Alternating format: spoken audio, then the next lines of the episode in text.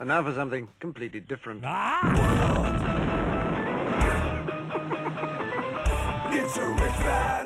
Forget everything you've been told by others before. Get ready for the real deal, the full story, real talk about money, markets, life. Now, it's the Real Investment Show with Lance Roberts, presented by RIA Advisors. And good morning. Welcome to the show. Of course, it is Hump Day, and that means uh, Danny Ratliff joining me this morning as well to talk about all things bond related this morning. That's right. Our you know, are you crazy buying bonds here? That's been the emails of late. Um, of course, this is this is part of an investment strategy longer term, and and it's always interesting because we talked, you know, recently about psychology and markets, and uh, you know, importantly, this was this was kind of yesterday's conversation about psychology and how we approach things in markets, etc. And so you know, markets are declining here. We're very worried about that. Russia, Russia, Russia. This was our story yesterday.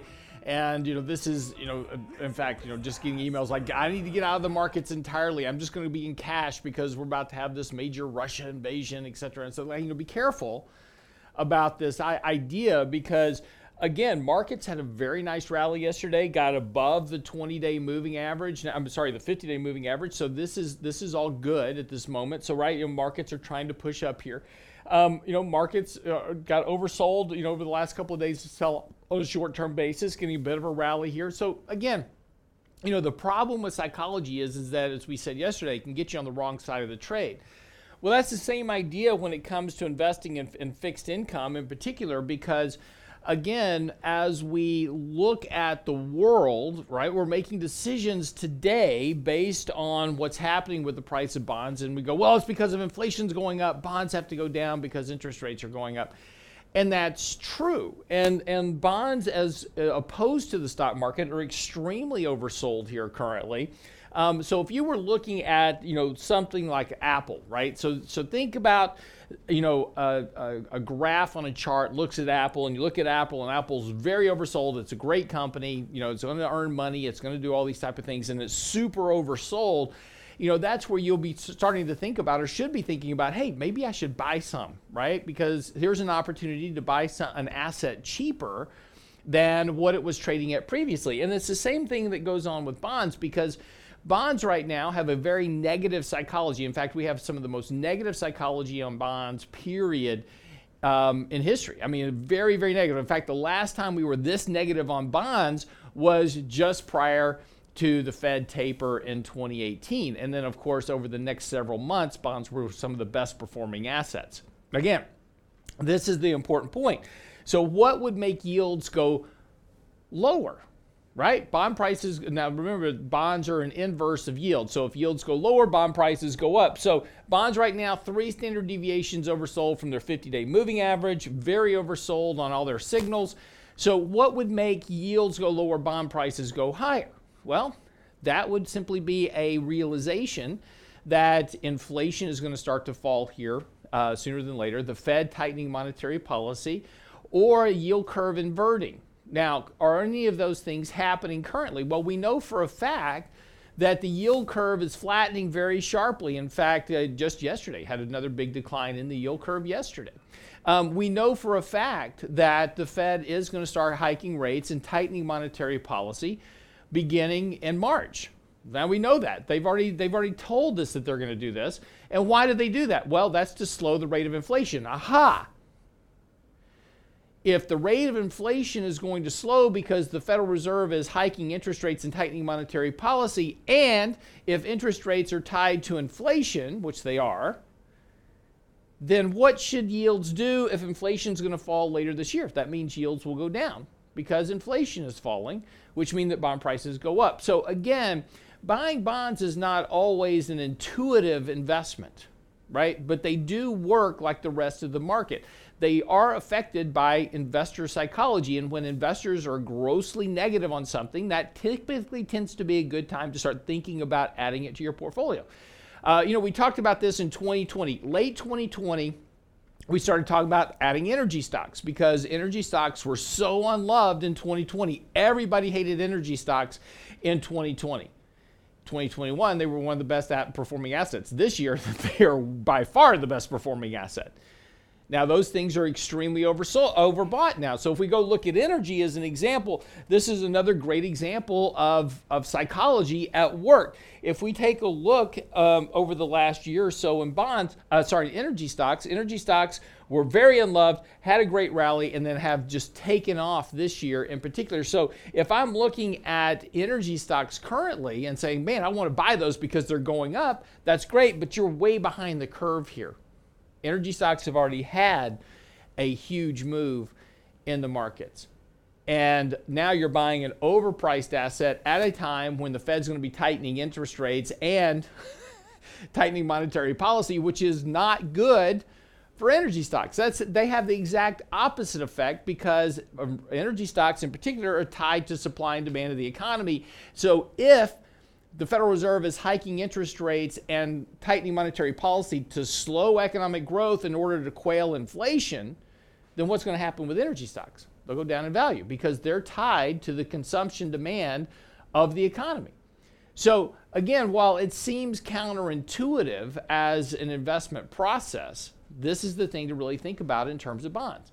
Bonds are an important part of a portfolio from two standpoints. One, they preserve capital. Two, they provide an income stream. And three, they provide safety. They lower the volatility of the portfolio. So, yes, right now, in particular, as we were saying a second ago, bonds are under a lot of pressure right now because of negative sentiment. Inflation's going up. Must mean that we're going to have the spike of inflation like we had back in the 70s. We don't have the economic dynamics. And this is something we're going to talk about with Danny Ratliff here in a few minutes is the differential between the economy today and the economy back in the 1970s when we had those surging rates of inflation. And those that is a very very different and important part of understanding the differential between what's happening with interest rates currently which are really a function of psychology versus really inflation. And again, there's plenty of information here going forward that deflation is likely going this again we'll get into some, some more of this in a few minutes but the, one of the biggest risks going forward the rest of this year is going to be deflation versus inflation.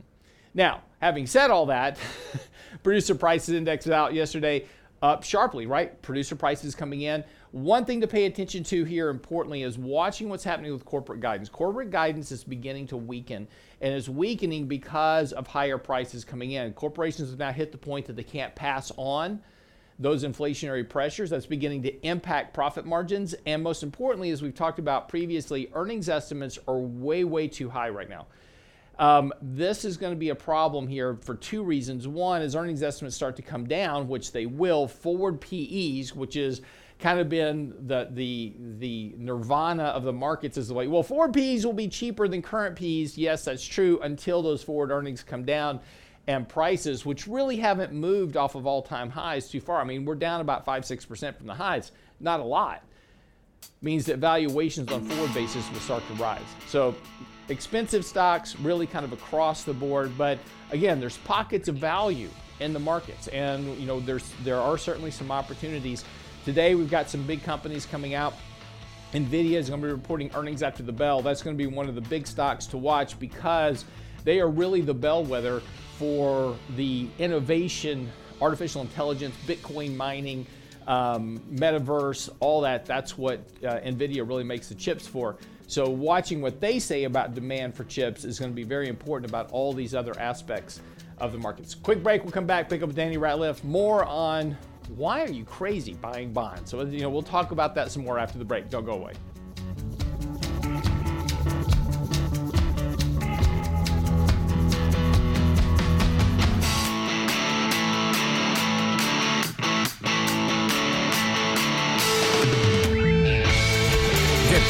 Investment news you can use. Delivered at the speed of the internet at realinvestmentadvice.com. Your retirement is another year closer. Will your exit from the fast lane be a smooth one? RIA advisors can prepare you against the dangers and risks that could cause your retirement to skid in our next free Retirement Right Lane class, Saturday, February 26th at the Embassy Suites Houston. Richard Rosso and Danny Ratliff will bust mainstream financial advice. Explain how you can make the most of Social Security and Medicare and how how to lower taxes in retirement. Register now at realinvestmentadvice.com. Realinvestmentadvice.com. The Real Investment Show.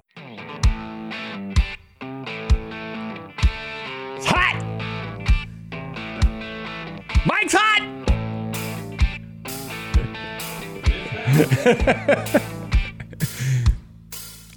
See, you, you miss all the fun stuff on the break anyway. Probably a good thing sometimes. Danny, good morning. How are you? Very true. Good morning. Doing great. You wore the wrong shirt today. You know, I wasn't going to make bowling this afternoon, so I gotcha. next week. So um, I started out this morning talking a little bit about bonds. This morning, uh, we're going to clip a set. We're going to clip a segment and uh, put this out, you know, for our clients this afternoon, talking about, you know, are you crazy buying bonds? This has really been one of the the big emails over the last few days because, you know, as bonds go down in price, um, we keep buying more. And you know, the consensus is, is oh my gosh, inflation's going to the moon. Why would you want to own bonds? Well, okay, think it through if the Fed's, as I was saying a minute ago, if the Fed's going to be hiking rates and tightening monetary policy, why do they do that? It's to slow the rate of inflation, bring it down, and to slow the rate of economic growth, bring down. And since yields are tied to inflation and economic growth, if those things slow, yields fall, bond prices go up. So why would I not want to be buying bonds when everybody else is selling them? This is really, you know, kind of the the, the bigger view. But you know, this really goes to psychology, Danny, about how investors approach markets. You know, and you know, we it's always funny to me because people talk about, oh, you know, I want to I want to buy value and I want to be a long term investor. This these type of things, but yet, you know, when you're trying to buy something that is out of favor and unloved at a discounted price, then all of a sudden it's like, why would you want to do that? Well, I think everybody thinks that because rates are rising, that inevitably, one, you're going to hold these bonds for the long duration. Now, if they're individual bonds, and we'll get to this talking about the difference between an individual bond, a mutual fund, and an ETF, right. and how you can trade them and utilize them differently. But also, there's going to be moments in time where you're going to be able to take this volatility and use it to your advantage.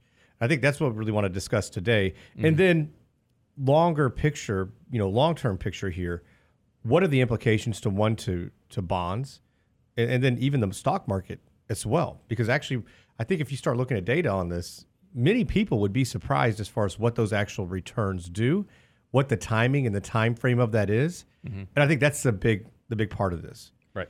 So, talk. I guess let's just start with just the really the basics. Right.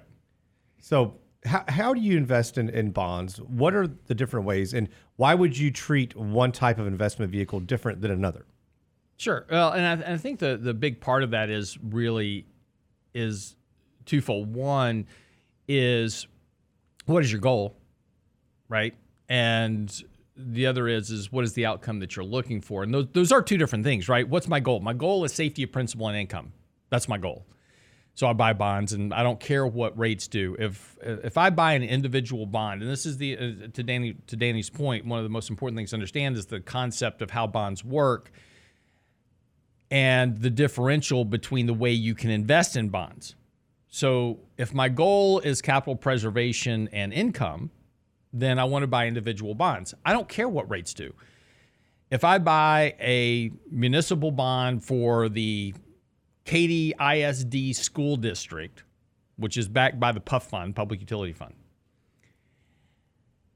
And it's going to pay me, I'm going to put $1,000 into this Katy ISD bond, and it's going to pay me 5% a year on that bond.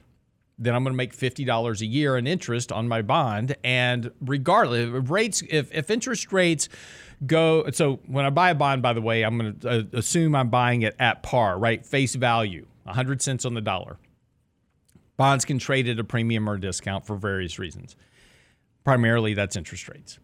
And they have that inverse relationship with rates. Well, and, the, and the, there's a reason for that. So, this is going to be a little bit complicated on to do on radio where you're driving, but I'll try to explain this.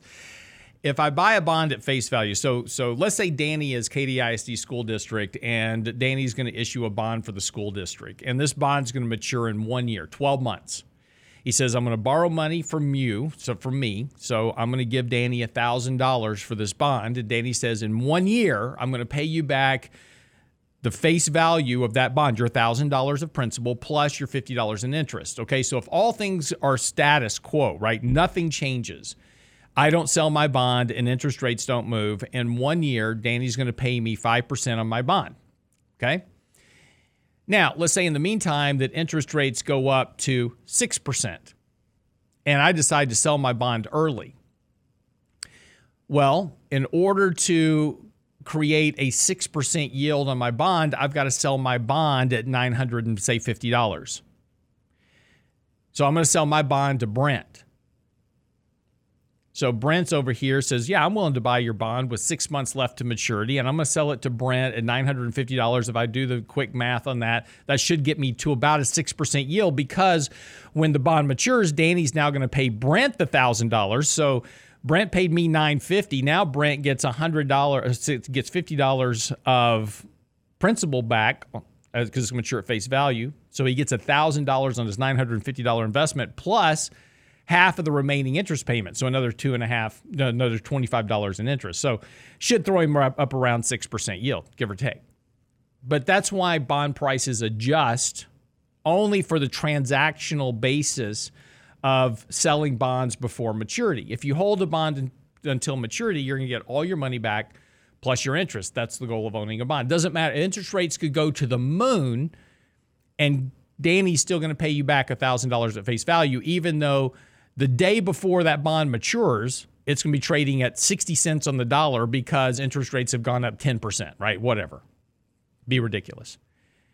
But on maturity day, it pays you 100 cents on the dollar. That's why you own bonds. And this is why, particularly, you own treasury bonds because treasury bonds are guaranteed by the government. The government's always going to pay you back because they have this little cool thing in the basement called a printing press, and they can print money as they need in order to pay back your debt. So that's why you always that's why treasury bonds are considered to be risk free. Now, so if my goal is capital preservation and income, buy bonds. You'll get income and you'll have protection of principal. Now, problem is is that you won't outpace the rate of inflation at the current point, right? That's the other. That's the other. You know, issue. The four percent rule is now dead. Well, that, so, that's right. But the struggle here is, is that so. So let's take it on the opposite end of yeah. this. That you own a bond that's a long term bond. It's not going to mature for a 30, very long 30, period. 30 years. 30 years. Okay, and even 10, 15, and now you've paid a premium because bond and yields have gone down over the years. Yep. So you paid a premium to get this bond because it's paying you five percent, mm-hmm. and now on the on the flip side of this as rates are beginning to increase, your value is actually declining. So I've seen bonds. We do reviews periodically, you know, every day. And let's say that you bought 15 bonds. So par value would be $15,000. Right. But you had to pay a premium for that. So you, instead of paying uh, that $1,000 for each bond, you had to pay $17,000 for all of them. Right. So what's going to happen over time, anyways, regardless of the interest rate environment, is that we know that's going to mature at $15,000 well, when it re- when it's redeemed, so it's going to come down automatically. But we factor that in, so instead of your actual yield being five percent, it may be three and a half. Well, and this is this is a concept that's crucially important for people. If if if you're buying bonds, right?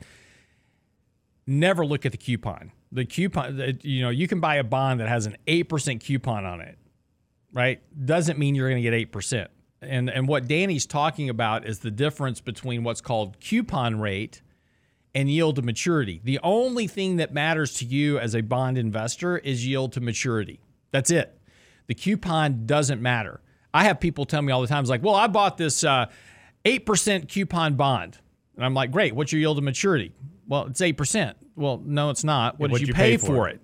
Right? Well, I, I, paid 117 cents on the dollar for it. Right? So I, I run the quick math on it. I go, yeah, your yield's about 1.2%. What do you mean my yield's 1.2%? Because that 17 cents in premium when the bond matures will mature at face value. So you're going to lose 17 cents on the dollar for that bond when it matures, but you will have gotten all the interest payments coming in. And people go, well, why would I pay for a premium bond?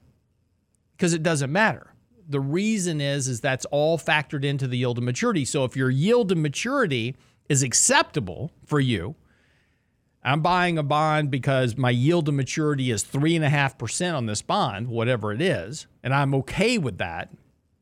That's fine. The differential between the principal value maturing at face value is irrelevant because the interest stream that you're getting, you're still going to get those 8% coupon payments, right, until it matures but a big chunk of those those premium those 8% coupons are going to go back to repaying that premium value that you paid for the bond. So don't worry about coupon. Always focus on yield to maturity because that's the most important thing for you as a bond investor. Now, all this that we're talking about goes out the window the moment you buy an ETF or a mutual fund.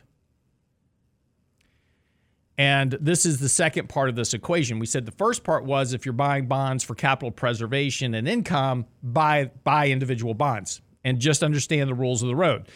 You're going to hold it till maturity, and all you're going to get is yield to maturity. That's it. And if you look at your statement and you've bought it at a premium, you will see that, that statement value will decline, but we factored that in, so you should know mm-hmm. exactly what you're getting. You're not getting that eight percent in your last example. Right. You're getting the six and a half, Whatever. and that's okay. Yeah, whatever it, may it's, be. It's, it's all part of it.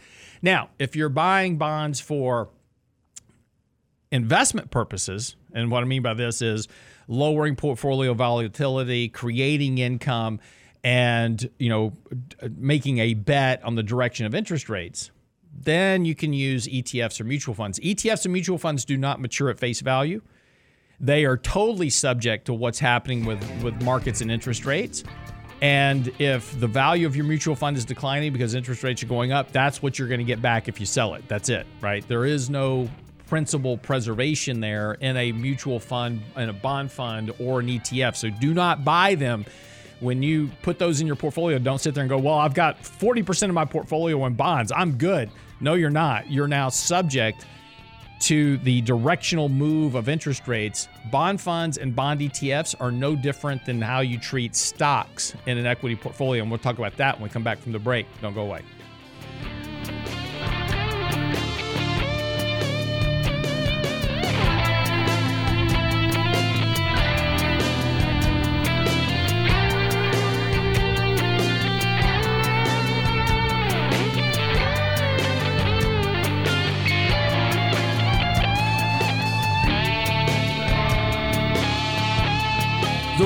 Investment Advice blog. It's required reading for the informed investor. Catch it today at realinvestmentadvice.com. Your retirement is another year closer. Will your exit from the fast lane be a smooth one? RIA advisors can prepare you against the dangers and risks that could cause your retirement to skid in our next free Retirement Right Lane class, Saturday, February 26th at the Embassy Suites Houston. Richard Rosso and Danny Ratliff will bust mainstream financial advice, explain how you can make the most of Social Security and Medicare, and how to lower taxes in retirement. Register now at realinvestmentadvice.com. Realinvestmentadvice.com. You're listening to The Real Investment Show.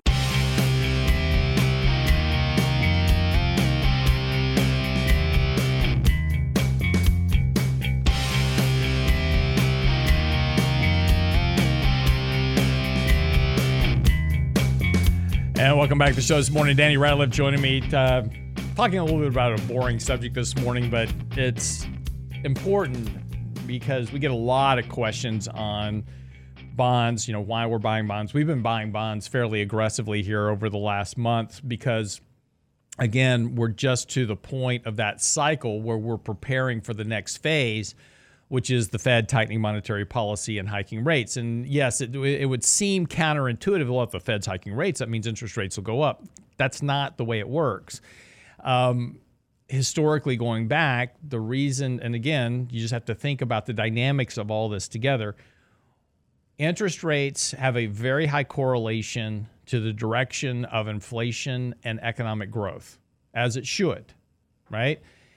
Interest rates are the rate charged for somebody to loan money. And if I'm going to loan Danny money, I've got to factor in a few things. I've got to factor in the rate of inflation. And is the money that I'm going to get back going to outpace the rate of inflation over the short term?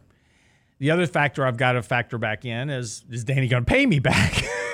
that's the other that's the other big issue right that's and, and then of course default risk credit risk all those type of things okay so if inflation is going up interest rates should in theory track interest rates higher which they are currently. Interest rates are going up. Bond prices are going down because inflation's going up right? We just printed 7.5% inflation. So you know interest rates are at 2% See, something's not right there. Um, but the Fed is about to start hiking rates on their end. So uh, the Fed's going to tighten monetary policy. They're going to reduce liquidity. They're going to reduce their balance sheet. They're going to stop buying bonds at the rate. Well, they're already slowing that down already. They're only doing 20 billion now. Still doing it, but only down to 20 billion from 120 billion. And this is why the market's struggling, by the way, is because there's less liquidity coming into the markets and they're going to start hiking rates. So if they're hiking rates, the goal there is is for them to slow the rate of inflation, right? Why do the Fed hike rates? Well, it's to bring inflation down. Okay, so if inflation is coming down, what happens to interest rates? Interest rates track inflation. So if I'm buying them in advance of inflation and interest rates coming down ultimately, then you know my bond prices will go up. I want to buy them cheap. I don't want to buy them after the fact because then I'll be overpaying for them you know, but this is where we left off in the last segment. If I'm buying them for capital preservation and income, just buy the individual bond. Don't worry about anything else. Go home. It's fine. If I'm buying them as part of a portfolio strategy, in other words, if I'm buying an ETF or a mutual fund, I am solely betting on the direction of interest rates, the price and, and the price thereof.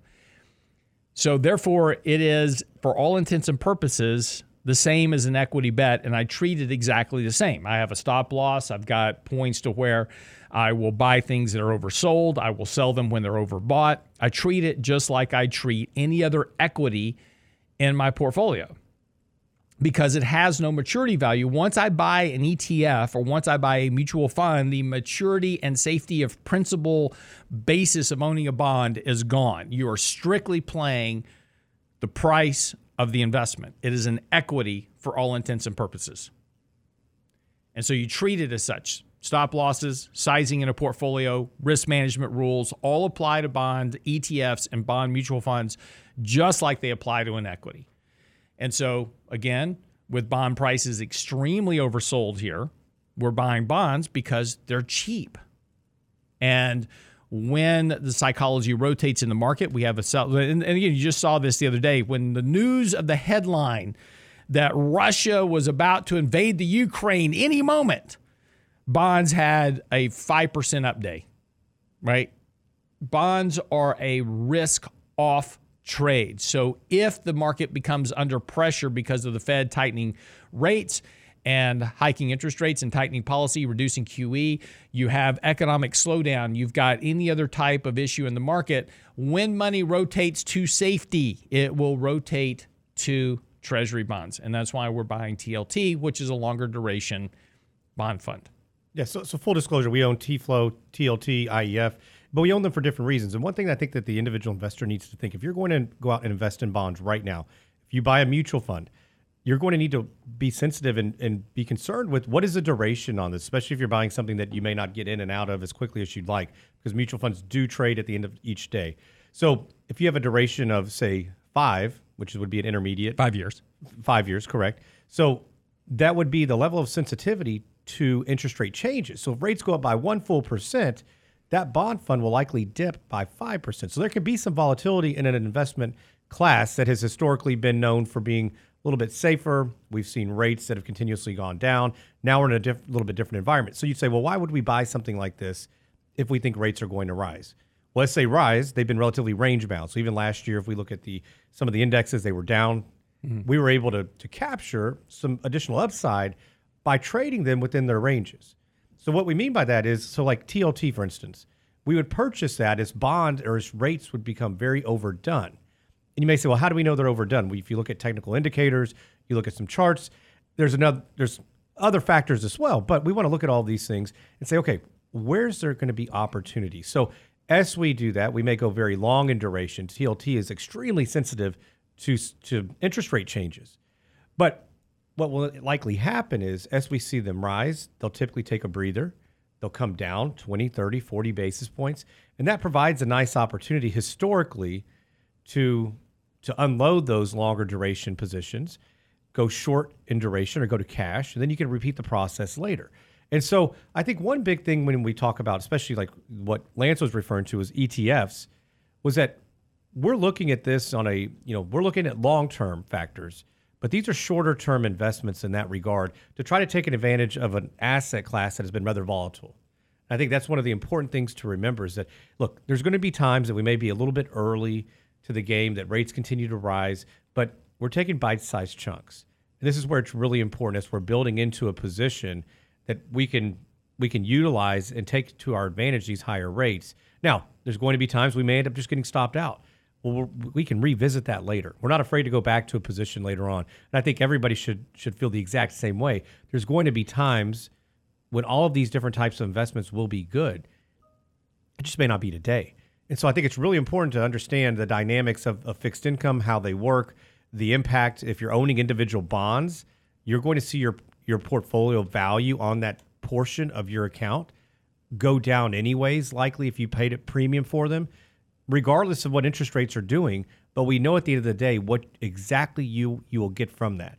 And we wouldn't sell those right now, even though you have a you're probably still sitting at a fairly nice premium because you can't turn around and find anything else that's that's even close without taking a ton of risk to find that same type of yield.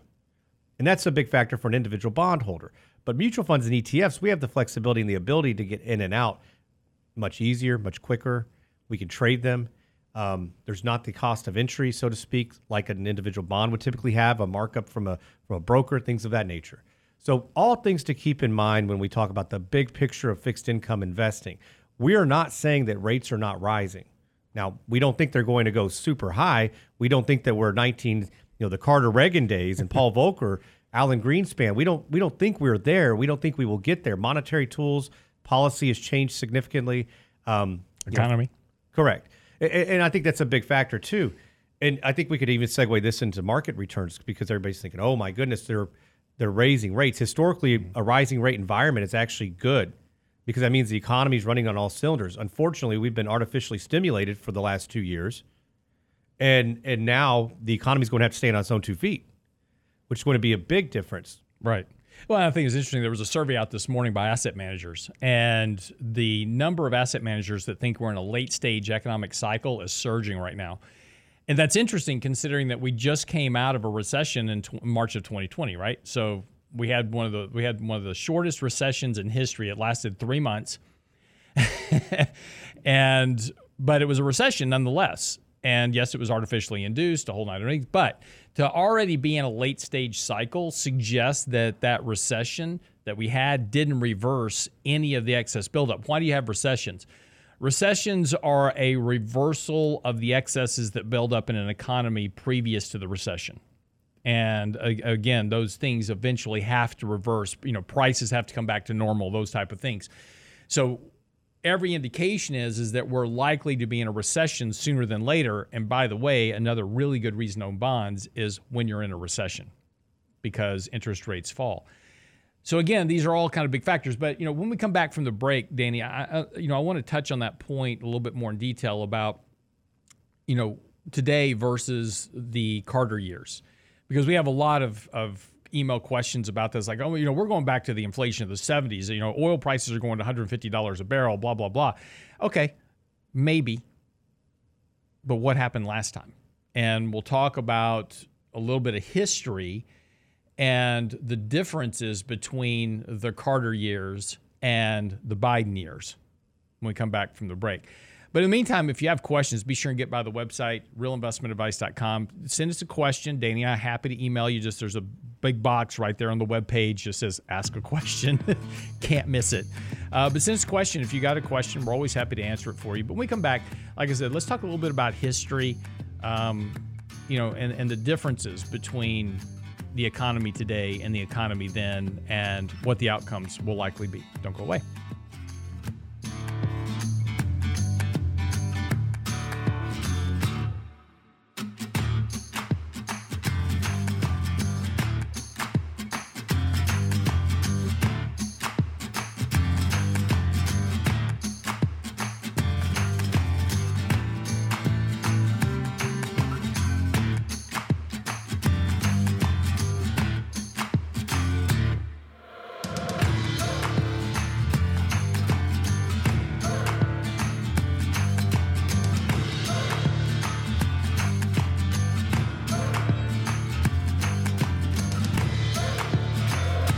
Get daily investment news you can use, delivered at the speed of the internet at realinvestmentadvice.com. Your retirement is another year closer. Will your exit from the fast lane be a smooth one? RIA advisors can prepare you against the dangers and risks that could cause your retirement to skid in our next free Retirement Right Lane class, Saturday, February 26th at the Embassy Suites Houston. Richard Rosso and Danny Ratliff will bust mainstream financial advice, explain how you can make the most of Social Security and Medicare, and how to lower taxes in retirement. Register now at realinvestmentadvice.com. Realinvestmentadvice.com. The Real Investment Show.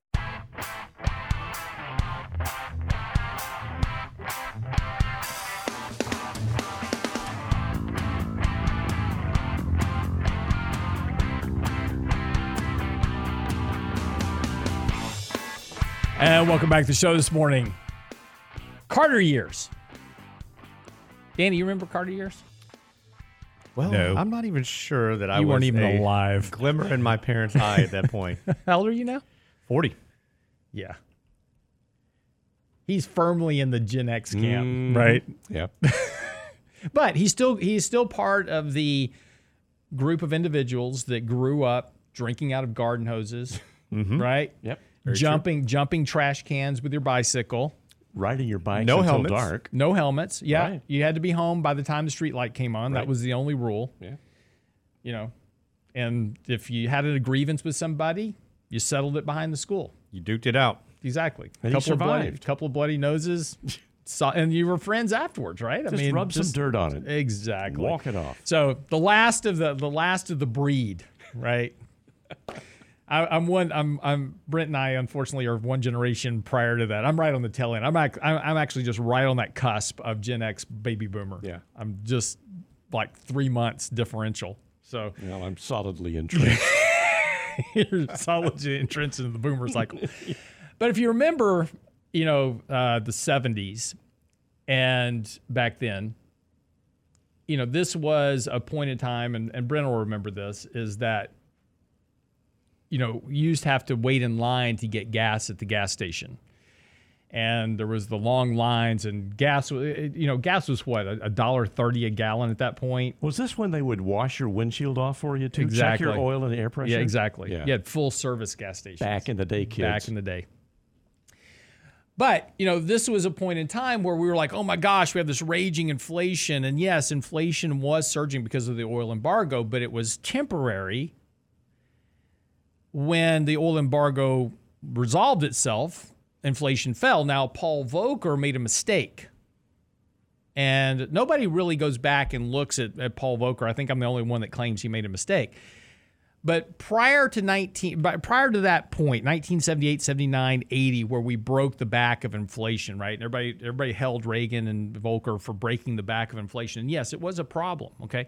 But inflation was rising ever since the 50s. In the 50s and the 60s, inflation was rising, interest rates were rising, and the trend of those things was higher. Why was the trend of inflation and interest rates higher when we talk about the baby boomer generation being one of the greatest generations ever? You know, economic growth was growing at 8 and 9%. Savings rates were high. Debt per household was about 60% debt to net worth.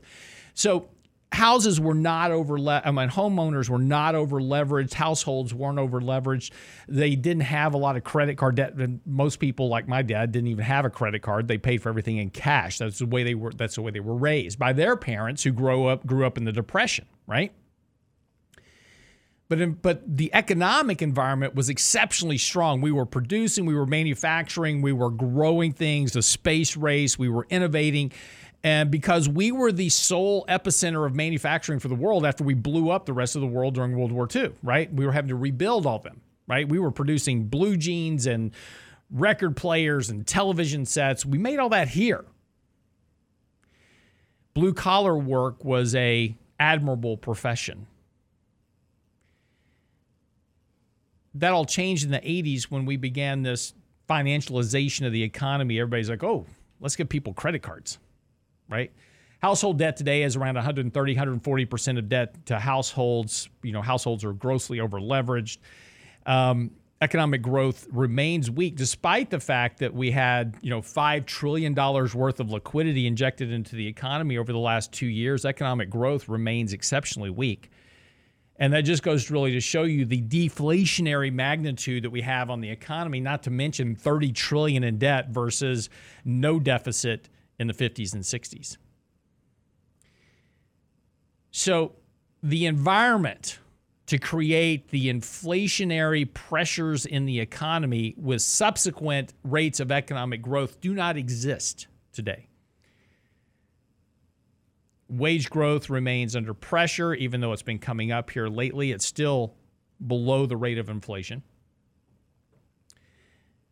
And the things that we do do today do not have the same economic multiplier as those activities that we had back in the 50s and 60s where we were producing and manufacturing goods and, and products. We were manufacturing stuff.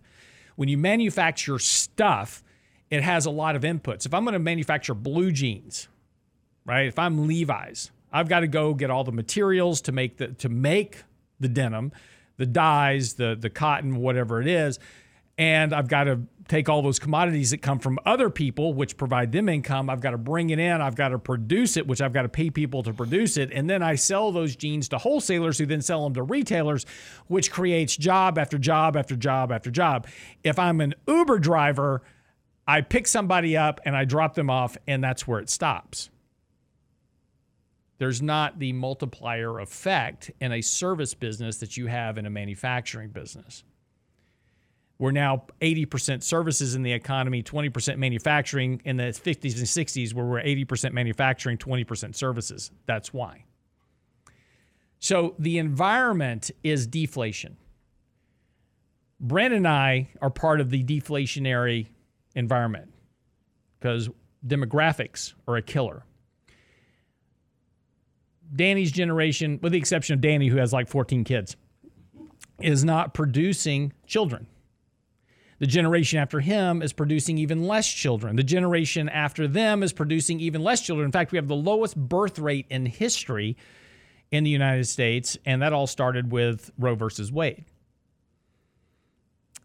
So when we go back and look at history, we don't have the dynamics to create the economic growth and prosperity that we created before because we've changed the entire economic data structure of the uh, the internal environment. We have what's called a structural deficiency that ranges from productivity to debt. Therefore, your rate of growth can't be more than two to two and a half percent and that's where we've been trapped since 2000. And if interest rates climb too far above that, it will suppress economic growth because of the leverage. And that's the key word here is leverage, because now if interest rates go up too much, probably somewhere between two and a quarter, two and a half, three percent tops, you're going to cause an economic downshift because people can't afford the debt the payments, et cetera, that go up. Already we're seeing an impact to the housing. Interest rates on mortgages are at 4%. We're already seeing attitudes in terms of consumer spending, consumer confidence dropping sharply.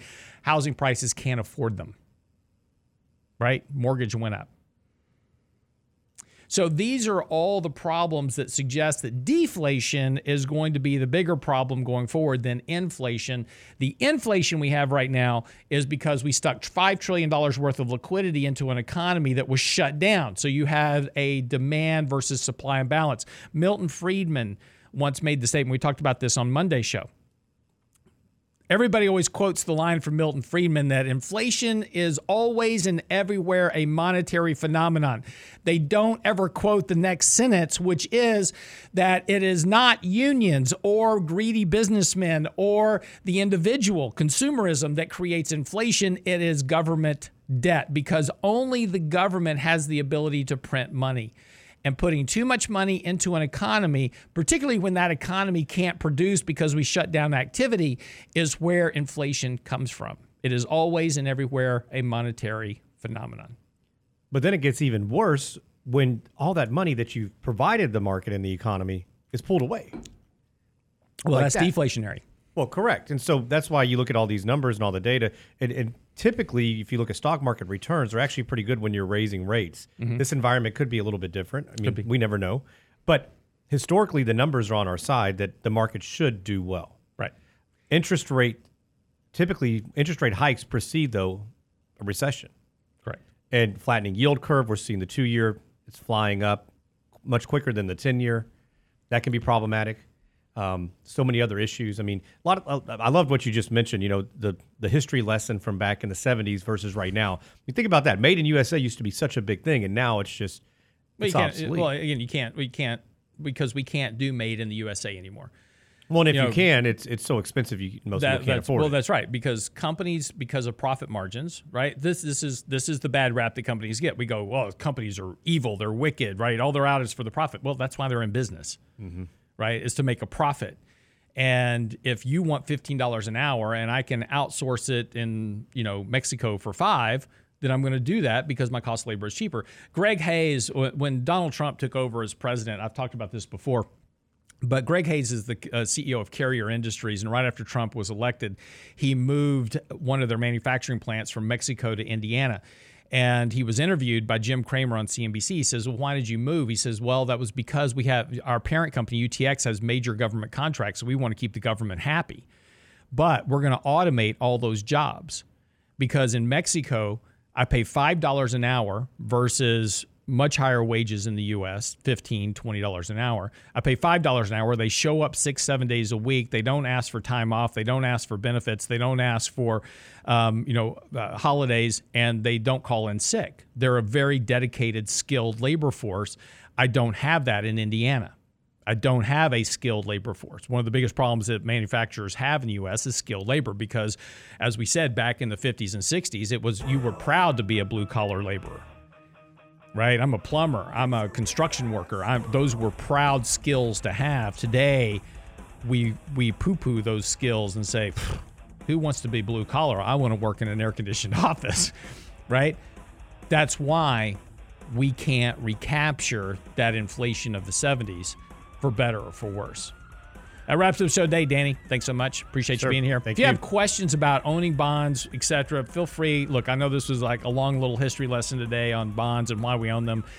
You know, bonds are not easy to understand because nobody talks about them on the financial media, right? Everybody talks about stocks. Nobody ever talks about the value of bonds. But if you go to our website, send us an email. Also, just type in the word bonds or interest rates in the search bar at the top of our website. We've got lots of articles written about why we own bonds, how bonds work, why bonds aren't overvalued. Those are all on the website as well. So lots of material there to help you out, all at the website, realinvestmentadvice.com. Have a great day. See you back here tomorrow. It's a rich man's world.